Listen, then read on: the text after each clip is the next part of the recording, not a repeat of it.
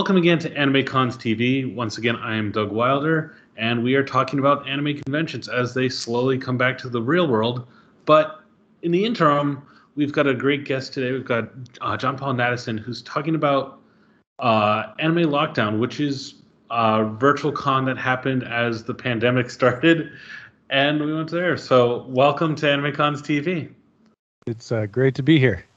So, Anime Lockdown is pretty much a pretty kind of special thing. It was one of the. It was basically the first virtual convention that happened in the pandemic, and you put it together in just kind of a, a matter of weeks. I think it was like maybe six weeks of planning. Was it?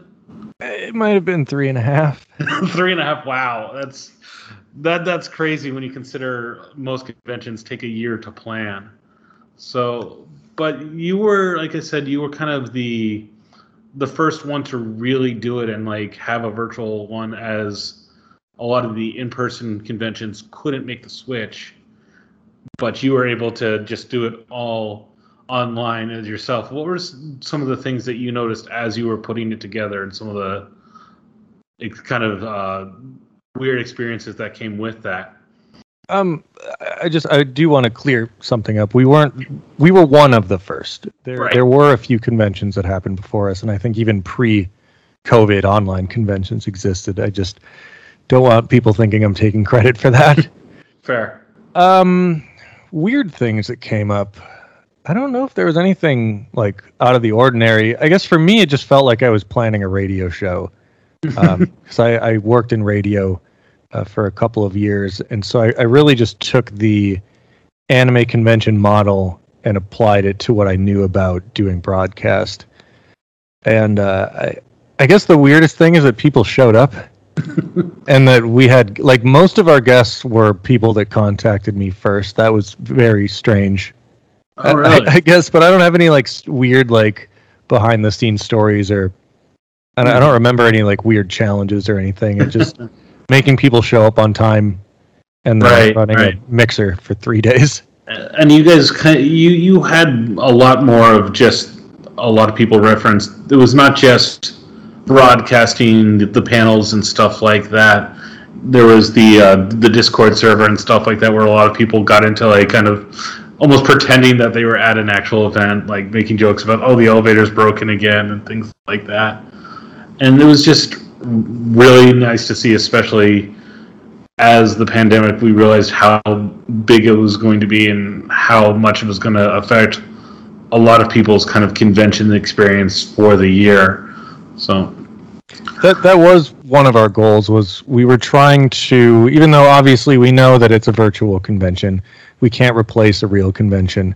Uh, we were trying to recreate that feeling as much as possible and that's why we had the joke about the elevator. And you know we talked about how there was a wedding happening in the same place. And we had a badge and a guidebook. And uh, even something that it didn't occur to me until a year later as i'm preparing uh, for our upcoming convention. Well you said this may uh, come out after we've already completed our con. But even having the rave be in between panels kind of inadvertently mimicked the feeling of walking in and out of the rave at a mm-hmm. convention. mm-hmm yeah, I mean, just little things like that, and it's been interesting to see how it's different. Like virtual conventions have found some good things to do, like especially when it's a in-person convention making the shift, whereas you were only virtual. You so you kind of went from the get-go of you know you knew the model, you knew what you're going to do, and that was going to be it. Um, have you noticed as people have talked about virtual conventions going on. Like some people have commented on fatigue. Have you noticed that with interest in still continuing it, or has people have people kind of stayed interested because you've been only in a, oh, you're only in a virtual event? That's a good question, and I, I won't really know until we have our event, which is probably uh, before this podcast comes out. Yeah, sorry. um, you know, it's we have both a really excited um, Twitter base, but also we did we did get less panel submissions, but we got more people. If that makes sense. Last yeah. year we had fewer people, but multiple submissions per person. Uh, and so, even though we did get less panels, we have a wider variety of speakers this year. Um, I have noticed con fatigue uh, in some of the virtual conventions that I've been going to. Uh, I know the ones that I attended shortly after anime lockdown were seeing uh, what I would consider a healthy attendance of you know a couple hundred to even. I think one of them, their rave had like two thousand people, which was just incredible. We didn't For- get anywhere near those rave, numbers. Wow. Um, but some of the cons that I've been going to lately have been struggling to get even 20 people, and that's that's something that I'm nervous about. Um, not so much for me, but for all the people that are taking time out of their schedule to prevent, or not prevent, present at uh at our con. I, I want to make it worth their time. Because for me, I'm just in my apartment. You know, I would have just been watching anime or playing video games anyway. I'm not really losing out if no one shows, but um, I, I really do hope for our panelists uh, that they do get the audience that they deserve.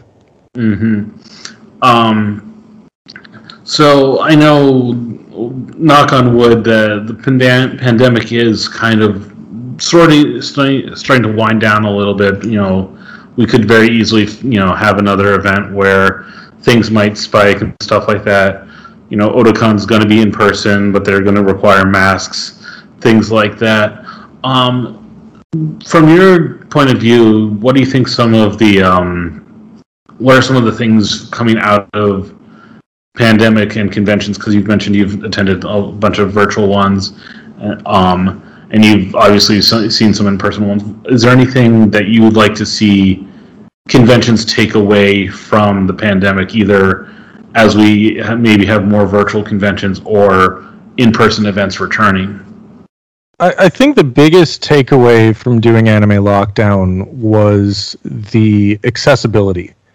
Um, we had multiple people say that this was their first anime convention because they were just not able to attend physical ones, and it was either due to a disability, to social anxiety, or there might just not have been conventions in their area. Uh, and and it's something that I, I think in-person events can learn from is that maybe for their I don't know top ten biggest panels somehow do a stream of that and i don't know whether that would involve charging admission for for the you know I, that's up to them. Um, but it, it it one of the biggest concerns that i see not talking about conventions is that you know now that things are opening back up all these accessibility options that are you know were forced to happen are now starting to go away. And it's really not cool for a lot of people that have been begging for these to be ha- like you know being able to work from home if you're in a wheelchair it just happened because it had to not because people needed it to before. And i'm i'm hoping that conventions offer more digital content for reasons like that. Yeah, um, that's uh, a, a very good point. I think uh, a lot of people have said, you know, especially with some of the bigger ones where it's, you know, it can be hard to get a hotel room, plus the submission, plus the cost of travel there, and just being able to buy that that sort of e-ticket where okay, I can't see everything, but I can, you know, set up my computer and watch this one event and stuff like that. yeah I, I hadn't even considered the financial obstacle Yeah. Um, but that's uh, even for like um, the in-person conventions that I would go to. Maybe there was a panel I wanted to see, but the room filled up. And if Yeah. that was like a big guest panel, and I had the option to like pay two dollars to watch a stream, or ideally watch it for free since I already have a badge, um, that would be great. You know, we had our industry panels were able to get a audience that would have been impossible in person at most conventions. There were a thousand people almost watching the Discotek panel. That's not going to happen at most convention spaces. Yeah. Oh, and I mean, Discotek keeps getting bigger with their events, and it's.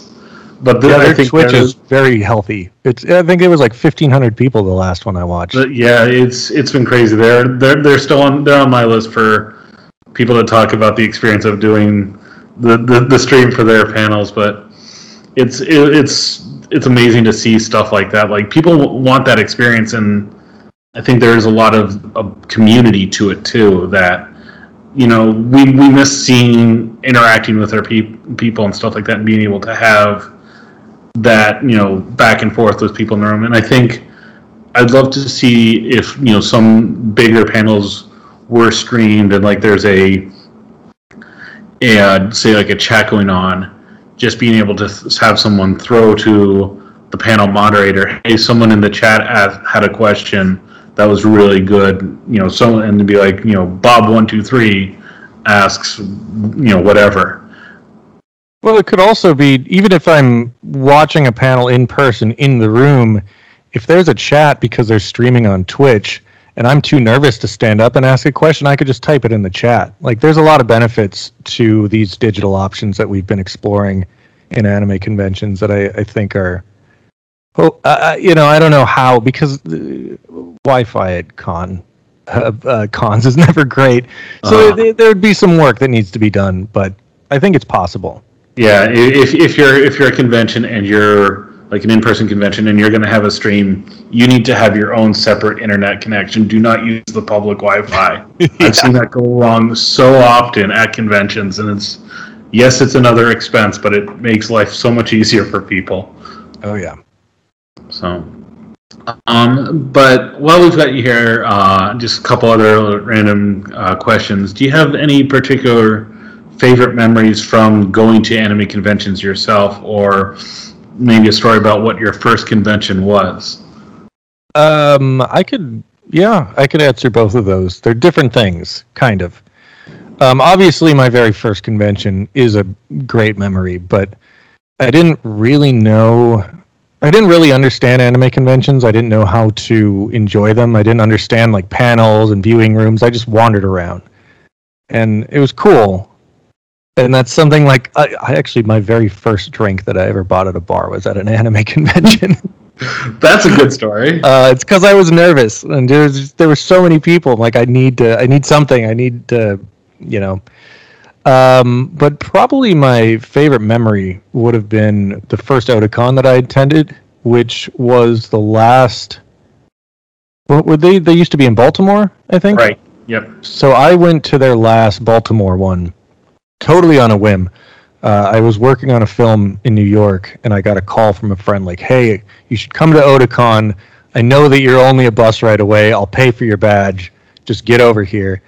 And so, like the next day, I got on a bus. I think it was like four hours. It, it wasn't very long. Yeah, it's not that bad. And uh, my phone broke on the way, which was great. Oh, jeez. So I had to. Um, it was weird. It was only the um, the data that broke. Like I couldn't text or whatever, but I could still use the phone and like calendar and whatever. And if I had Wi-Fi, I could do that.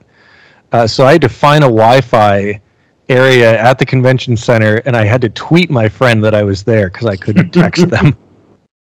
Wow. Um, but that that was really special for me because that was one. It was my first Otakon, even though I was only there for twelve hours, because I, I had showed up like Saturday night and had to leave the next morning. Uh, but I met a lot of people that I'd been interacting with on Twitter for the past decade, uh, just because that's where all the Twitter anime people go. Uh, and so people that I've, uh, you know, I, I, I had a friend from England that was there that I'd never met before. I had a friend from New York who, even though I was in New York, I'd never met the guy before.